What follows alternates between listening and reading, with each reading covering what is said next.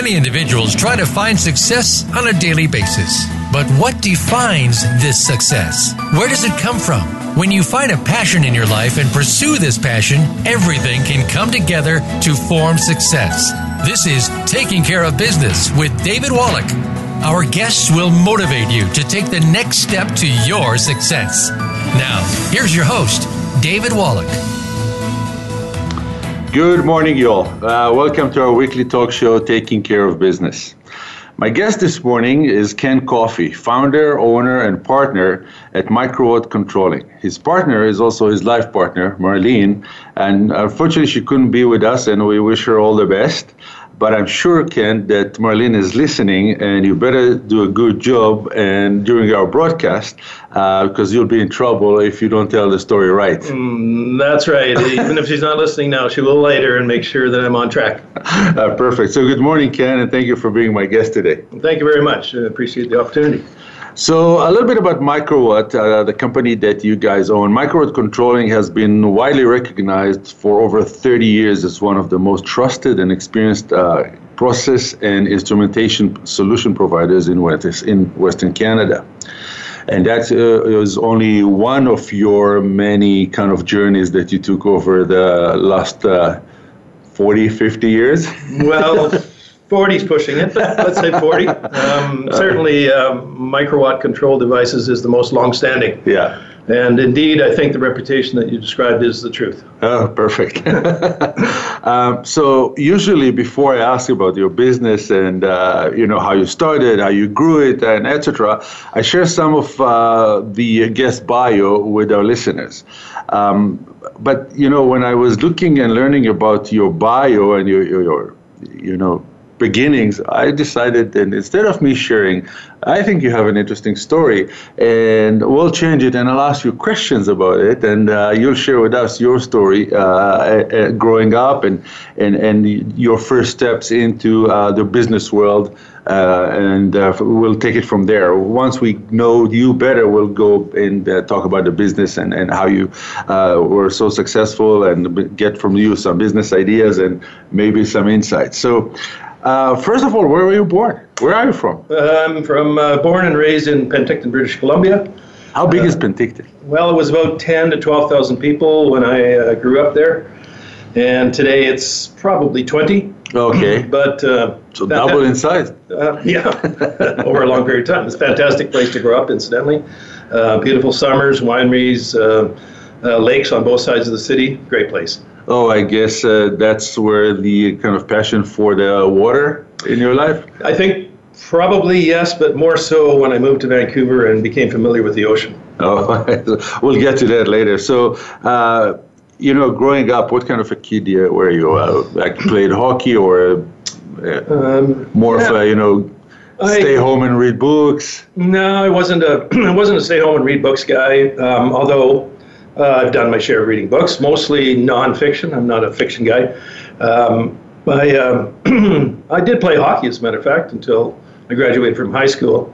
Uh, but that was really the only organized sports I did. I then, uh, when it got more involved in individual sports, skiing and hunting, fishing, that sort of thing. I see. Uh, playing hockey was that the main event at, at Penticton at the time? Well, it was very important. Uh, there was a hockey team called the Penticton Vees uh, that for a town of uh, 10,000 um, was exceptionally good. They they actually won the world hockey uh, um, junior no not junior professional hockey championship in 1955 which was only six years after I was born. I see.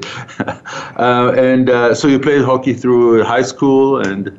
Yes, uh, through high school. Um, it wasn't a passion for me. Mm-hmm. But it was something to do. It was absolutely something, and it was something good to do. And it was a social event more than a sport for you. Um, primarily, well, I'd say both of them, both of them. Do you uh, still active in sports today? Um, a little bit in individual sports. Still not really any kind of team sports, but mildly active in uh, things outdoor sports, Such hiking, as? walking, skiing, uh, boating. Lots of boating. Okay. Lots of boating in my life. Fishing. Nice. Yeah. um, so, uh, extra, uh, did you do anything else uh, at Penticton? Like, did you get a job after school or uh, No. very involved in the community or just, you know, hockey and school and stay home? No, that was, uh, I mean, there wasn't much staying home. There was quite a bit of partying in my high school life. Um, my parents weren't particularly well off. Um, uh, they were very ordinary working class people. Um, so, you know, we did what we, what we could do as kids to um, get into mischief. Um, but it was a very, um it was a really fun place to grow up, small city. So if I uh, if we connect some of your teammates from the Penticton Vees and ask about Ken, what will they say? How will they describe you? Well, those days. Um, well, of course, they didn't know me, but they, uh, I would suspect that uh, they would have considered to me relatively private and somewhat introverted, shy kind of guy, I see. uh, which had to change. Ah. and so that was an intentional effort. you did good work in Well, changing. Uh, I did change. Uh, so uh, you grow in Penticton, you go to high school in Penticton, and then what? You decide to go to university? Well, I didn't decide. Uh, my parents decided. oh, okay. so this was uh, reinforced for several years prior to the event, and uh, when I graduated from high school, they loaded me up in their car and took me to Vancouver. So I went to Vancouver and uh, went to UBC, and uh, my first year was science, and my intentions were to get into engineering, but uh, school was a lot more fun than it was academic for me. and uh, so I didn't get sufficient grades to make engineering, so I, I continued on in science and uh, took a major in physics. So uh, that's University of British Columbia. How many years did you take science? Uh, just the two years. And So- after two years, you decided you're, Mm, it's good enough. Yeah, I, well, I knew it wasn't good enough. but uh, Good enough for you at that well, time. well, it turned out to be good enough, that's for sure. But but in fact, um, I just I just wasn't into it. I didn't I didn't like the the school. Um, I didn't make a good transition from high school to university. It was a huge change in environment. Just didn't work. So I decided to go and do other jobs and get things figured out. Oh, How did your parents respond? Um, by that time, they'd pretty much given up on trying to control me. they got me there. That was their job. I see. They got you a bunch of suitcases and moved you to UBC, uh, University of British Columbia. Uh, Exactly right. And they stayed in a residence, which was called Fort Camp, which was converted army barracks. So, um, and we lived like like soldiers. would. I, so you uh, decide to leave university after two years and do what? What, what was your kind of plan, or did Well- you did you have a plan? honestly didn't really have a plan. I just went looking for uh, work, and there, and there was a fair amount of work available. But I, I did a number of things, including framing houses and uh, other other forms of construction work. didn't care much for that. It's a pretty rainy place in Vancouver, and uh, outs outdoor working didn't seem like so much fun. Um, tried numerous things, but I, I think the thing that ultimately kind of woke me up was answering an advertisement in the newspaper for a position um, uh, with regards to a new piece of equipment for cleaning the air inside a home. And so I responded to this uh, advertisement, went to a building, sat down in a, in a small conference room with about 30 guys, and uh, we listened to a presentation, and it turned out that that presentation was actually about vacuum cleaners, and it was a job selling vacuum cleaners door to door. And So did I- you take the job? I went for it, absolutely. How long did you do it? About a year. And share some experiences. Well, um, as I said, I hadn't really beat the sort of shyness, introversion part of my personality at that point. So it was quite difficult, but it was a really fantastic, um, was a fantastic learning experience. Um, we, we had to learn a routine, a presentation routine. We had to learn how to get through um, the front door of, of people's homes. We had to learn how to get in there and uh, open a box, show them a piece of equipment, and ultimately convince them to buy the thing. And it was not cheap. and how successful were you? Moderately. I'm not doing that anymore.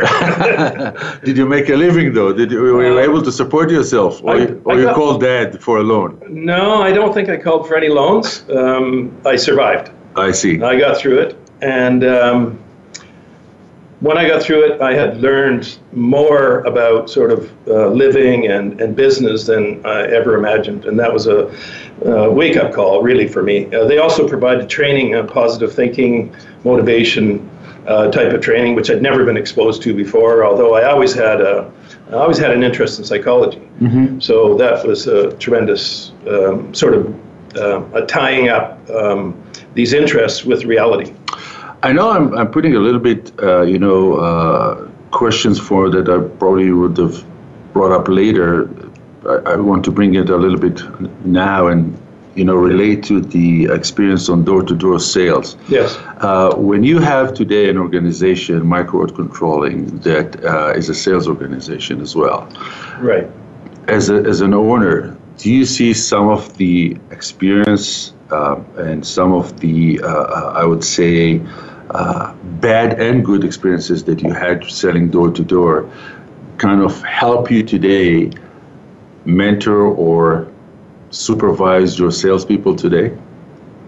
Yes, um, that experience was really the first thing that got me interested in sales. And um, without having had that introduction to selling and, and, and and learning how to work with people, uh, people that you don't know, people who really don't want to see you, and certainly people who don't want to buy anything from you, um, uh, really was I think the a, a, real essential part of learning to become brave enough to start a business. Mm-hmm. So you, you said that that was an eye opener. That experience was an eye opener. That work environment was an eye opener for you for different things that uh, then influenced you. But you, you still uh, you went for another job and then you moved to Calgary. When did you move to Calgary? I moved to Calgary about four years after I quit uh, university, and um, I just needed. So door to door was during after you moved, or is it still in Vancouver? That was in Vancouver. Okay. Yeah. And you moved to Calgary and did well, what? I was looking for a job again because you know, I'd sort of done that thing. Yeah. And um, so I ended up uh, seeing an advertisement for a person to um, become a um, basically a driver of a five-ton cube van and deliver and sell uh, snack foods uh, in Calgary. So Nalley's Foods uh, company was a very major uh, uh, potato chip manufacturer in those days, and they um, they uh, needed a, a, route salesman in Calgary. So I uh, took six weeks of training in Vancouver, moved to Calgary. I left Vancouver when it was a bright, sunny spring day. Got to Calgary, it was like minus 25 and snowing. and uh, anyhow, I, I took the job and I drove um, I drove a route uh, selling potato chips for a couple of years. So, what helped you make the decision that you want to go back to school? Because uh, then you went back to school. That's right. So the guy that I worked for, uh, driving uh, this route sales, uh, we sat in a bar one day um, at the Tradewinds Motor Hotel in Calgary, and we are having a couple of beers and we are talking about life and he said, well, he, he asked me about my history, about my schooling history, and so on, and I explained that I had an interest in electrical and electrical engineering. And he said, then you should quit this job and you should go back to school here in Calgary. So he suggested uh, very strongly that I investigate uh, Southern Alberta Institute of Technology, uh, which I found was very solid advice. Uh, mm-hmm. So I did that. I went to university, or pardon me, uh, technical school at uh, SAIT and uh, I was ready to learn then. I, I, whatever was holding me up in university had gone away, and I was now ready to uh, learn with, with, uh, with gusto. So, so, you were more or less about 26, 27? Yeah, yeah, 26. 26, and that's when you decided to go back to school? Correct. So, yeah, two years. During this process, when and where did you and Marlene meet? Um, so after I was, so I'm in my second marriage. Um, so after I completed the SAIT uh, education, uh, I took a couple of different jobs um, involved with, first of all, with um, telecommunications engineering. I was sitting in an office, couldn't stand it. I'd already done sales. Uh, just sitting in an office drove me crazy. so I had to get out of that. So I applied for a number of jobs involved with selling electronic co- components to various uh, types of companies that were in the manufacturing business. So um, I took I took numerous jobs, and eventually I was calling on one of my customers, and that customer I'd been calling on them actually for a number of months, and eventually they offered me a job as a salesman selling instrumentation to the oil and gas industry. So when I took that job, um, Marlene was working in the company that I took the job with. I see. Right. So then we met at work. and uh, and that was a love at first sight. Well, pretty much. You know, we, yeah, it took a little while, but we got on. You know, she's going to listen. she's already listening. So watch your what you say. I see. Uh, perfect. So uh, Ken, we reached uh, you know our first commercial break. We have to go and uh, get some commercials and. Uh, We'll continue discussing with, with Ken Coffey, uh, owner of Microwatt Controlling, following the commercial break.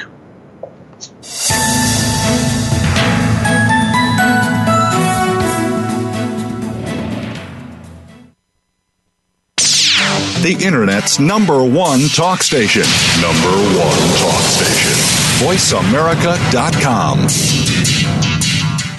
The Voice America Live Events channel is here now to showcase your corporate, individual, or organization's live event. Visit voiceamerica.com forward slash live events to see all of our past live events and find out more. Whether it's a multi day conference, special speaker, or single day event, we've got everything to make your event a success. We can do a few hours or a few days. For more information about taking your event to the next level, call Jeff Spinard at 480 294 6417 or email info at voiceamerica.com. Again, that's Jeff Spinard at 480-294-6417 or send us an email to info at voiceamerica.com. Voice America is where you are and where you want to be. Join us around the globe as we broadcast live from some of the most interesting events available. Don't forget to view all our live events, including on-demand access to past events that you may have missed by visiting voiceamerica.com forward slash live events.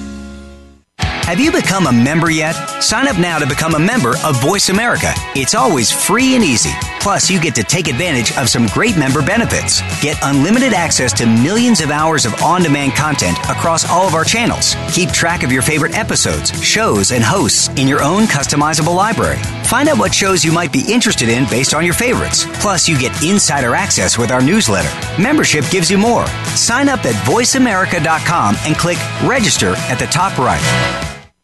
Ask the experts. Call toll free right now 1 866 472 5787 and ask our All Star team to answer your question. That's 1 866 472 5787. Thank you for calling. VoiceAmerica.com.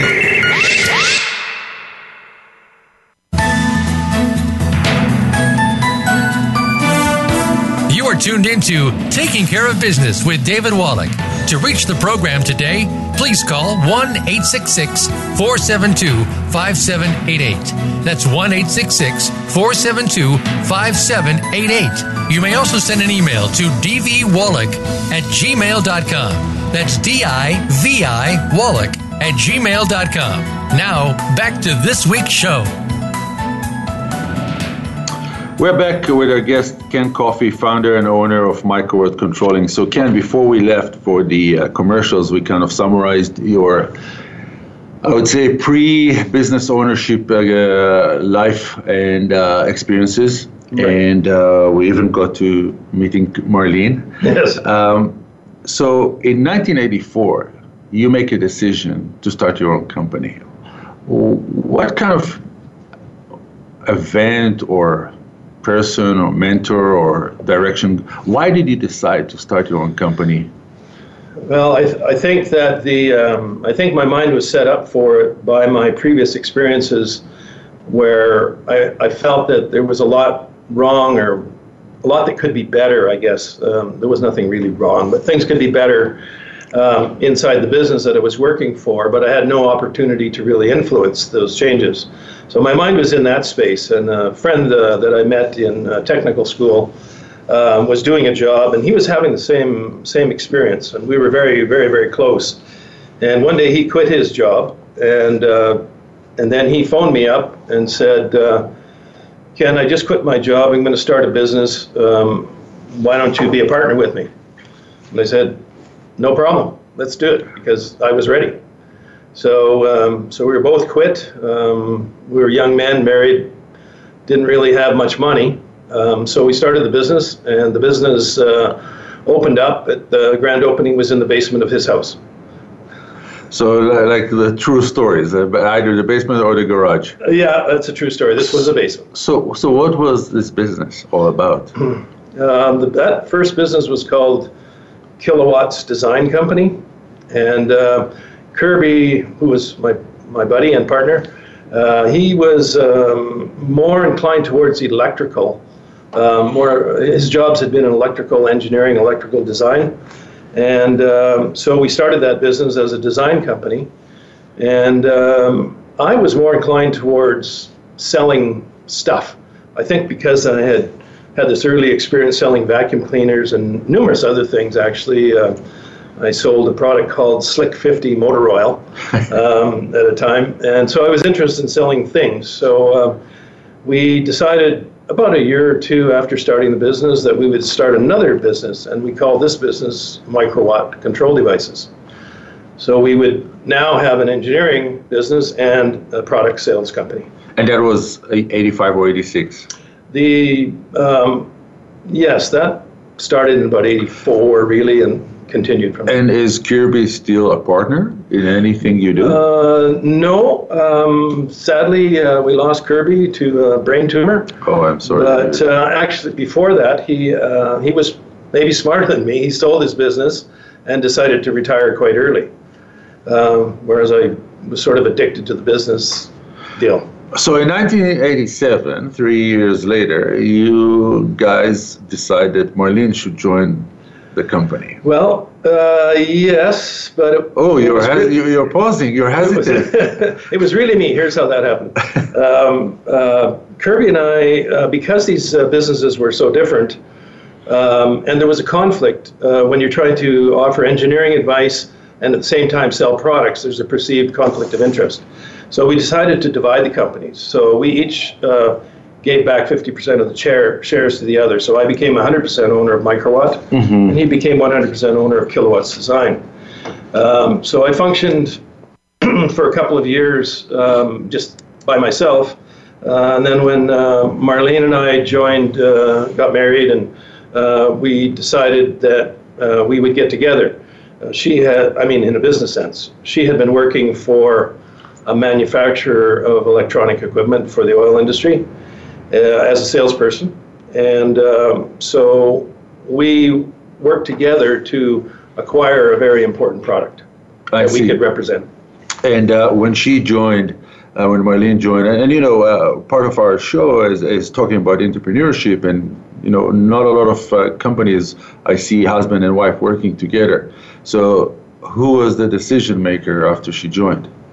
Did it change? Well, they tended to change uh, a little bit. Um, it's an interesting problem when you have a, a person as a partner who um, is uh, substantially uh, has some domineering characteristics, uh, who likes to be a part of everything and uh, uh, play play a complete role. So we had to find a way to work together, and um, this is a little bit untraditional, but uh, the way this worked was is that um, we had quite different opinions on things, and we would, when we had a business problem, we would come at it from two different angles, and we would compromise and come to a decision and move forward with that decision.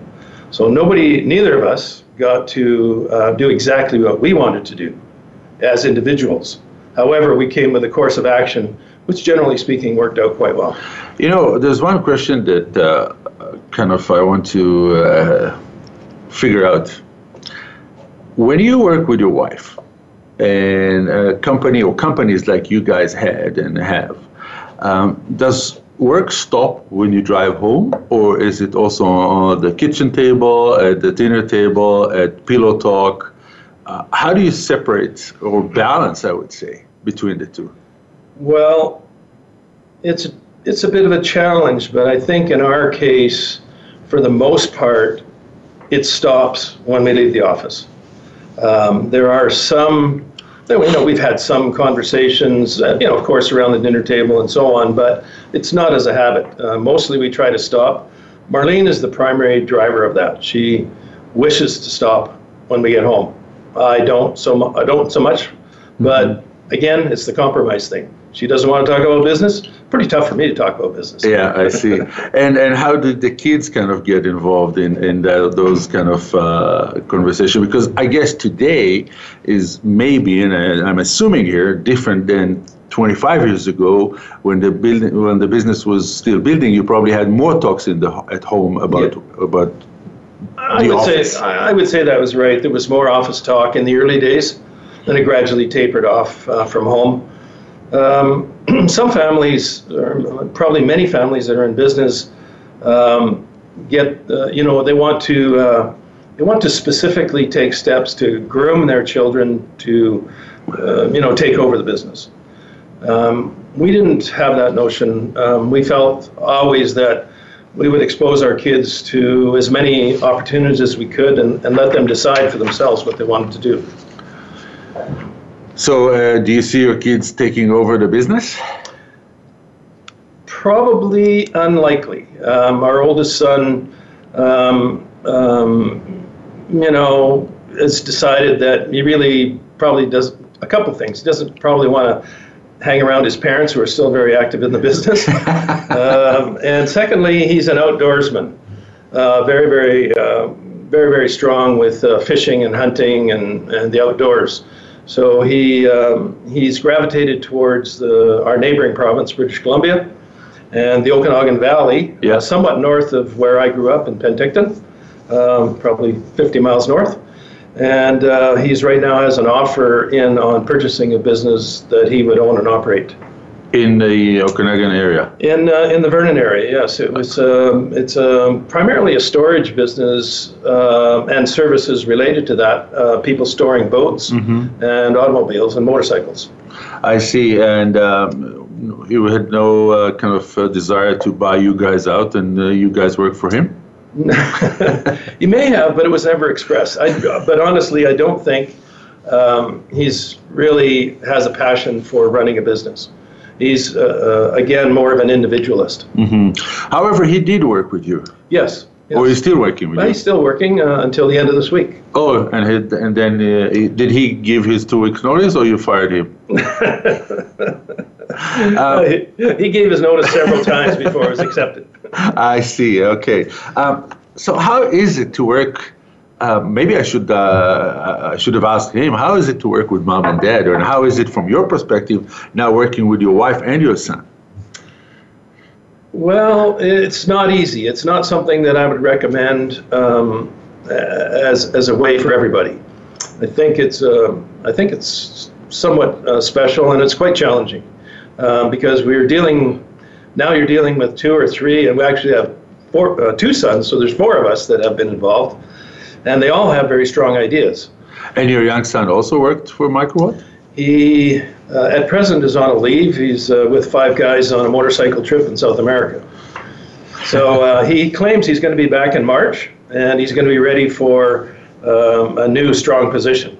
Where? Well, in, in the company. Okay. In the company, but um, I've done a lot of traveling myself, and I know that when you travel, um, new things happen in your mind. Right. And he could very easily uh, change his mind about that. But at the moment, he's he's he's very strong on the notion of coming back. The other thing that happens when you travel a lot is your uh, bank account gets to be empty. So he may need a job. well, he absolutely will need a job. Uh, I know how much money he's got, and I know how long it's going to last. Um, so you expect him back in March? I do expect him back in March, um, for sure. Having said that, you never know. He might find a job somewhere else. I, I just don't know. Uh, We'll so see. when your sons uh, joined the company, uh, did they get a nice, you know, title and corner office, or they had to start from the bottom and find a way up and, you know, prove themselves and learn more about the business from the ground up? They absolutely started at the bottom. No titles, lowest possible position in the company that we had.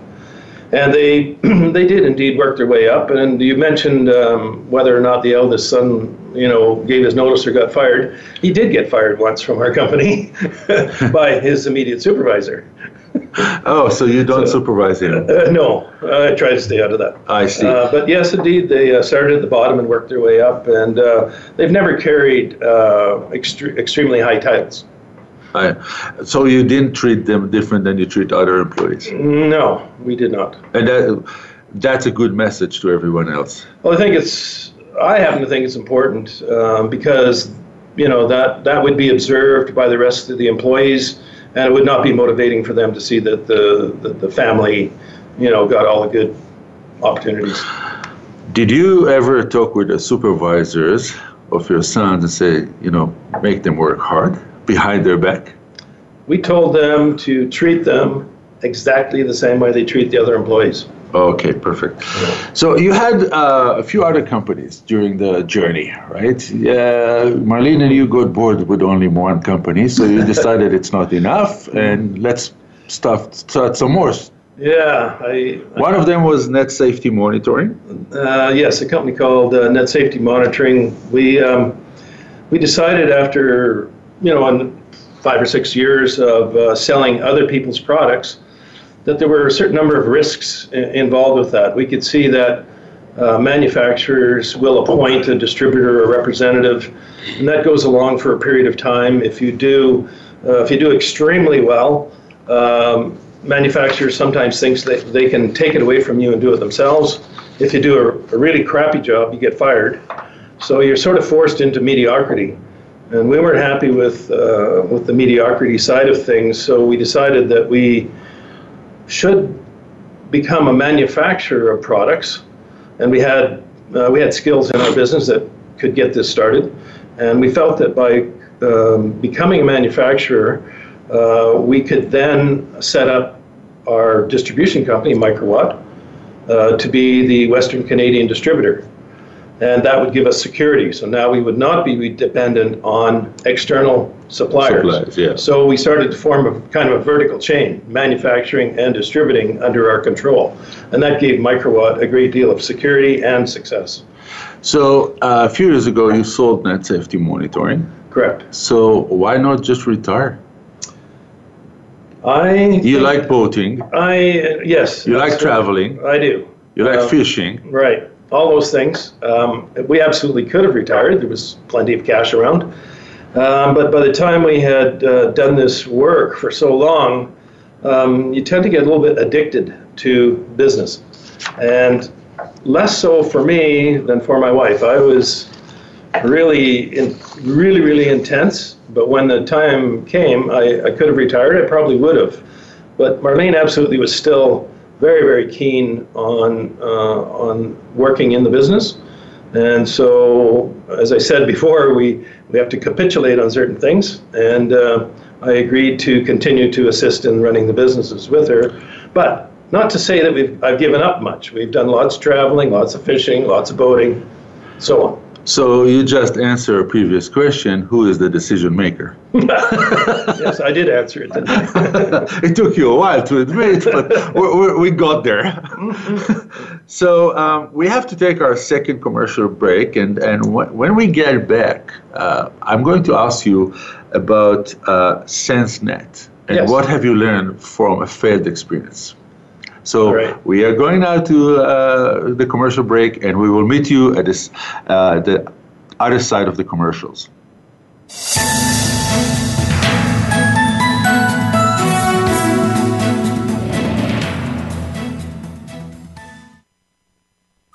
Streaming live, the leader in Internet Talk Radio, VoiceAmerica.com.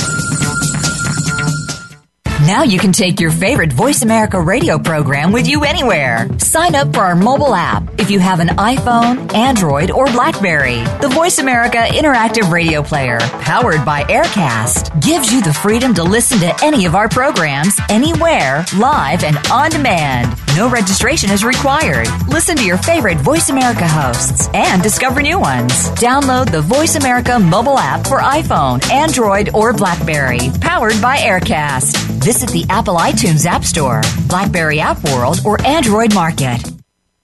Tune in to the Voice America Variety channel on the Voice America Talk Radio Network. Voice America Variety broadcasts a diverse array of topics, reaching a global community. Our experts come from all walks of life, and the topics they discuss are everything from current events, arts and entertainment, leadership, parenting, relationships, self improvement, career advice, and a variety of other topics. Check us out today. You're sure to find something of interest. Voice America Variety. Talk on today's hot topics.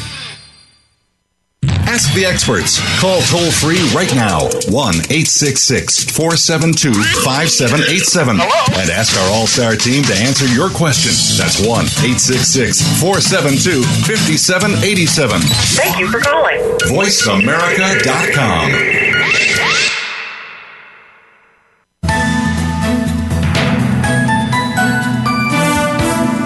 tuned into Taking Care of Business with David Wallach.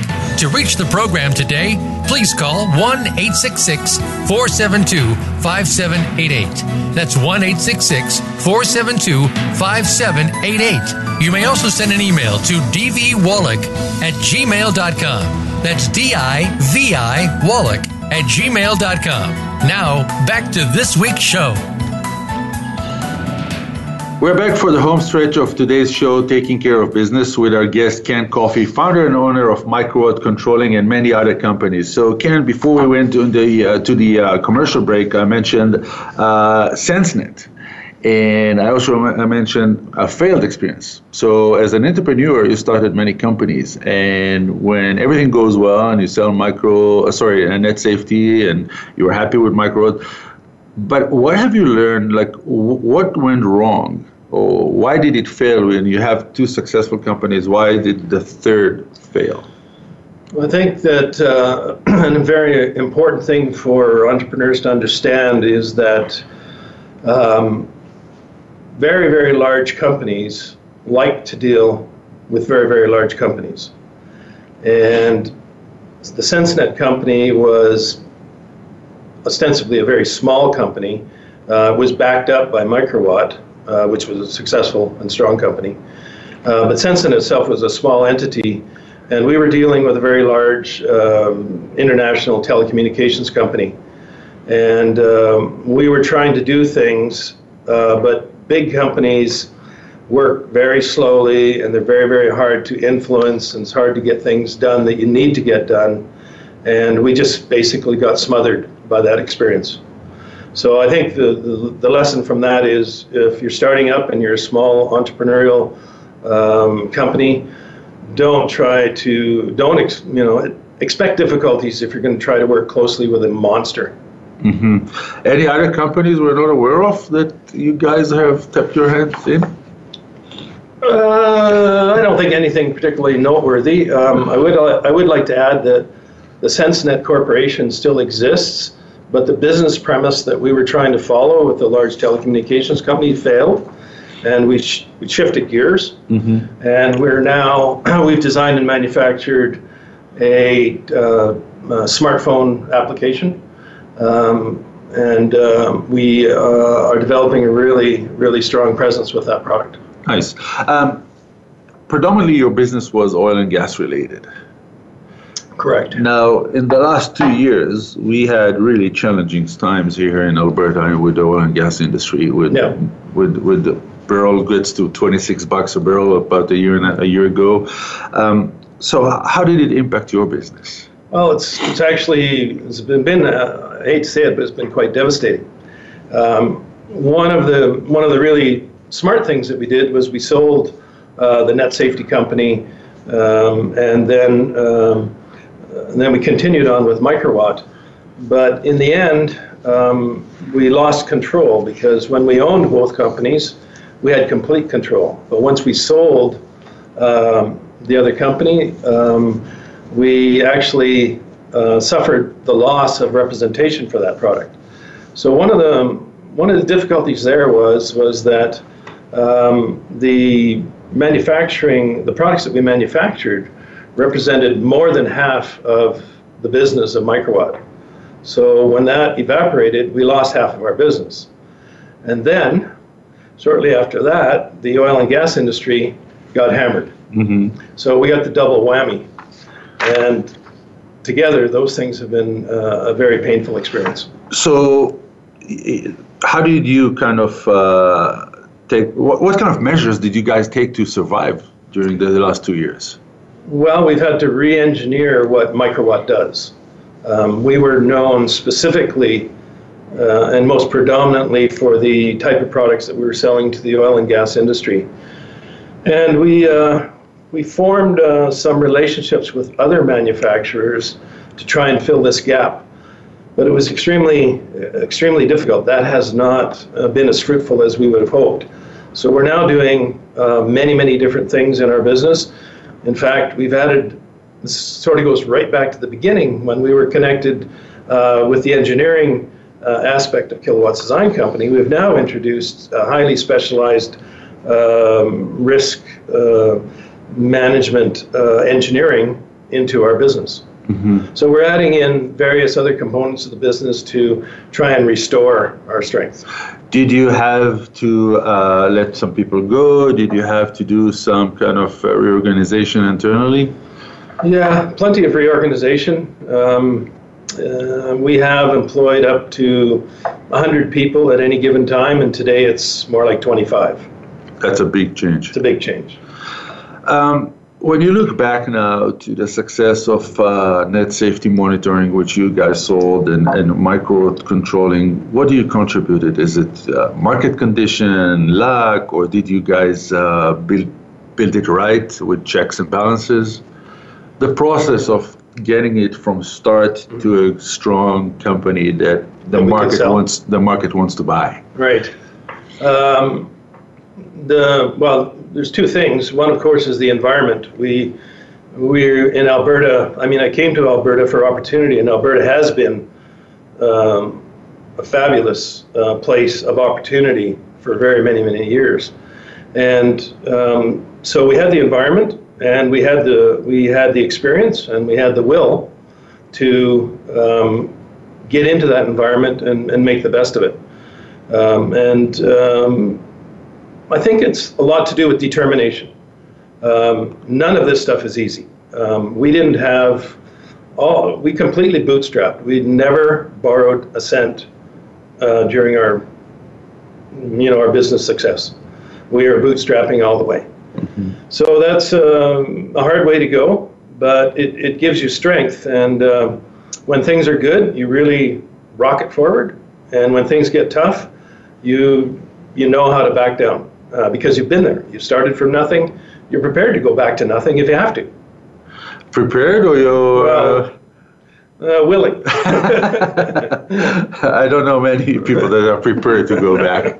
Maybe they understand they have to. You uh, get prepared. I see. Uh, and and did you when when when you started uh, Microwatt or later Net Safety? Did you guys have uh, like a mission, vision, uh, uh, purpose, or you just had like this is the plan we want to go and let's move forward? We didn't have um, a traditional business plan. Um, it was it was more uh, napkins type stuff, to tell you the truth, because nobody ever forced us to have a business plan because we weren't borrowing money. Um, that's not to say a business plan isn't a good thing. It is a good thing.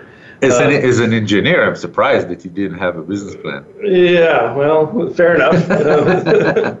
um, I don't recommend not having a business plan. Let's put it that way.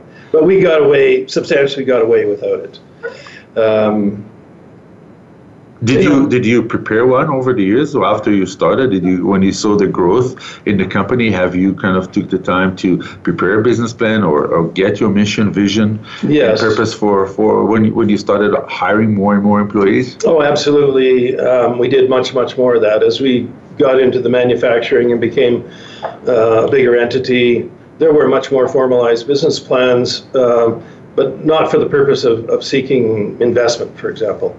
They were simply guidance uh, documents internally.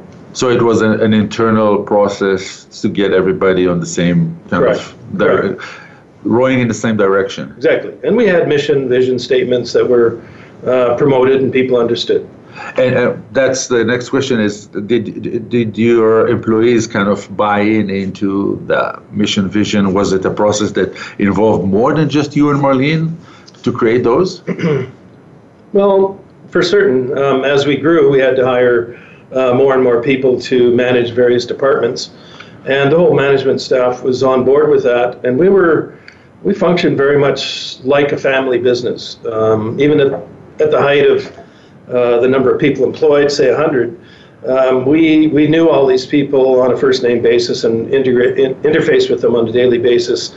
And, you know, they, they came to all our social events and we were a happy family. Are you st- still happy? yeah, still happy. Um, I'm, I'm sad that most of those people have lost their jobs over the time. I see. And uh, the 25 people that you still uh, work at Micro, do they are they kind of aware of the mission and the customer promise? And because I saw it on your website. Yes, it's there. It's on the wall in several places in our building, and it's uh, yeah, people are absolutely aware of it. I see. Um, where do you see micro controlling in three years from now?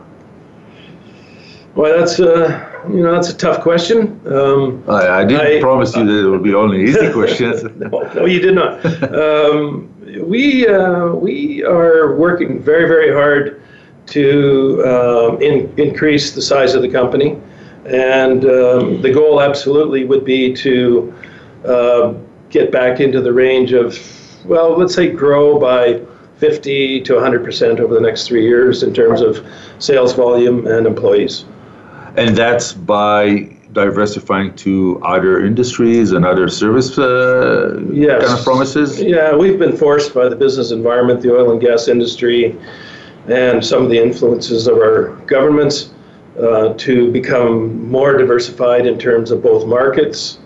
Um, so, not focused on oil and gas, and also products and services.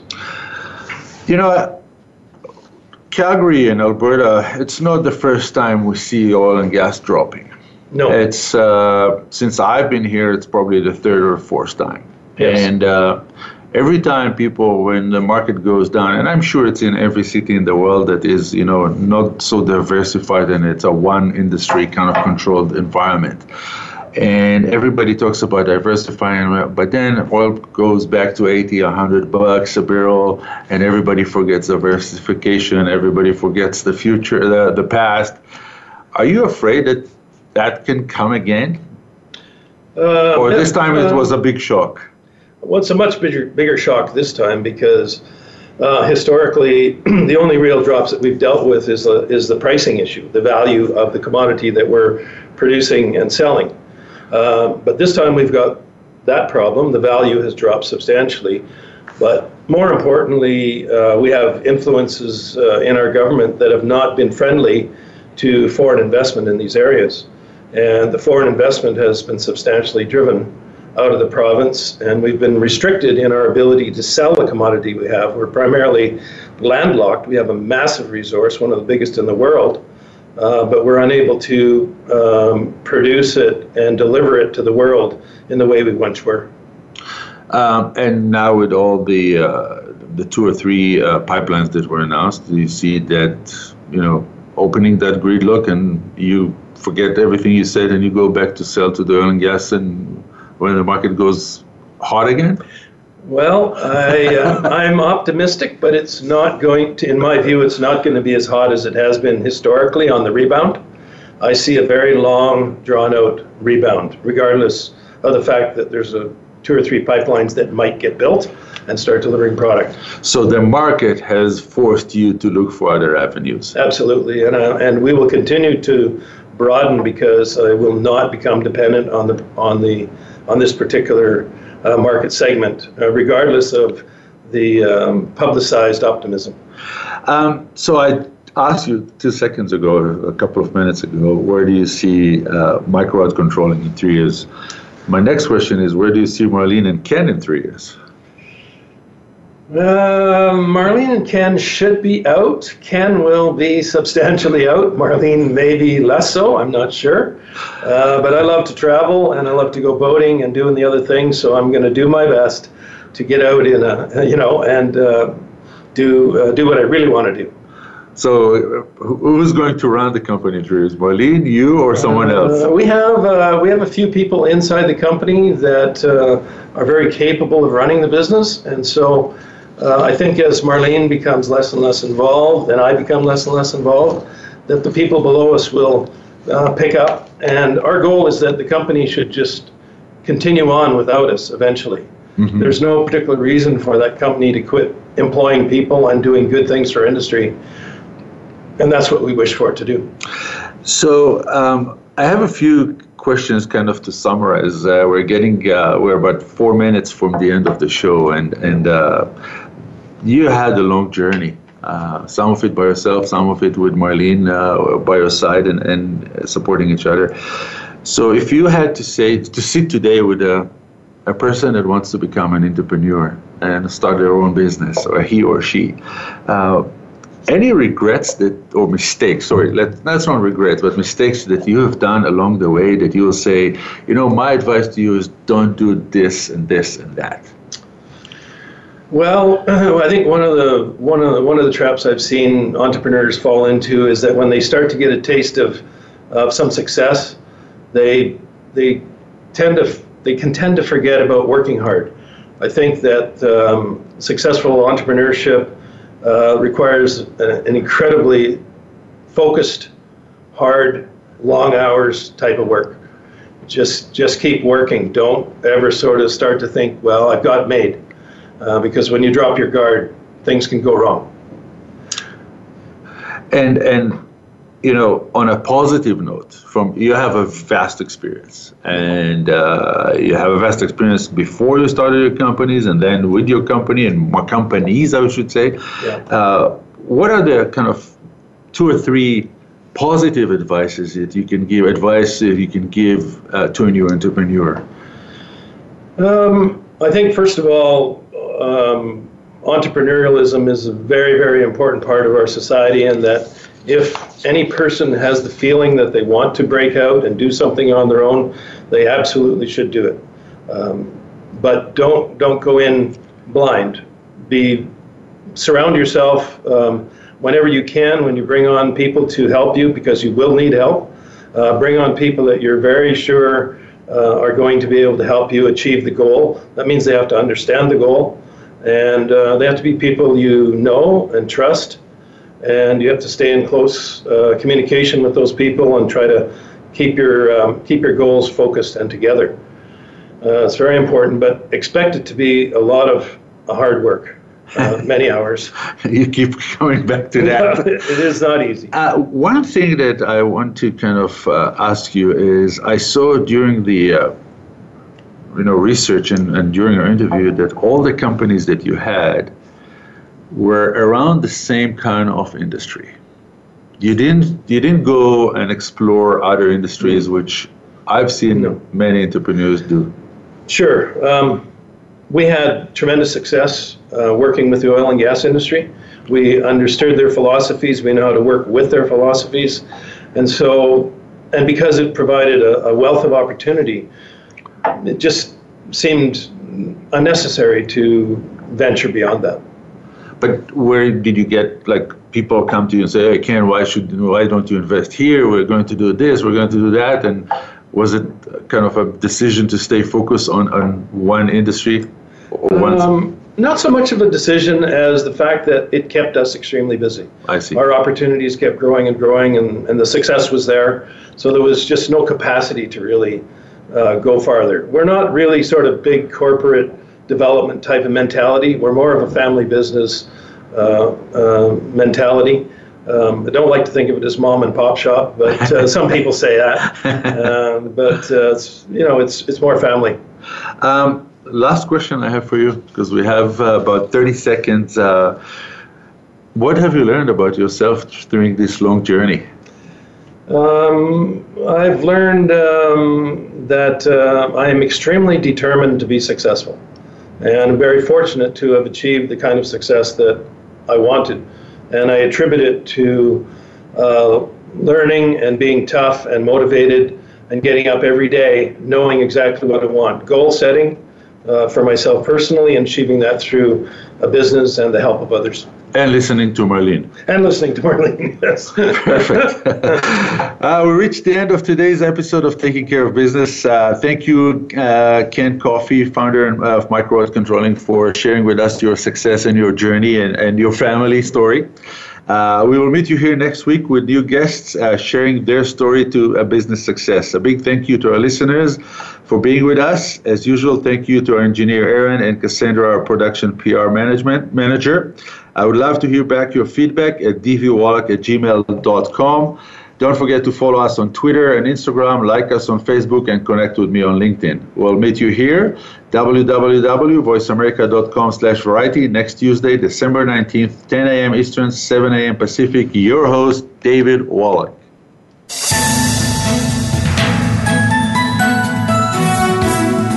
Thank you for listening to Taking Care of Business. Please join David Wallach again next Tuesday at 10 a.m. Eastern Time, 7 a.m. Pacific Time on the Voice America Variety Channel.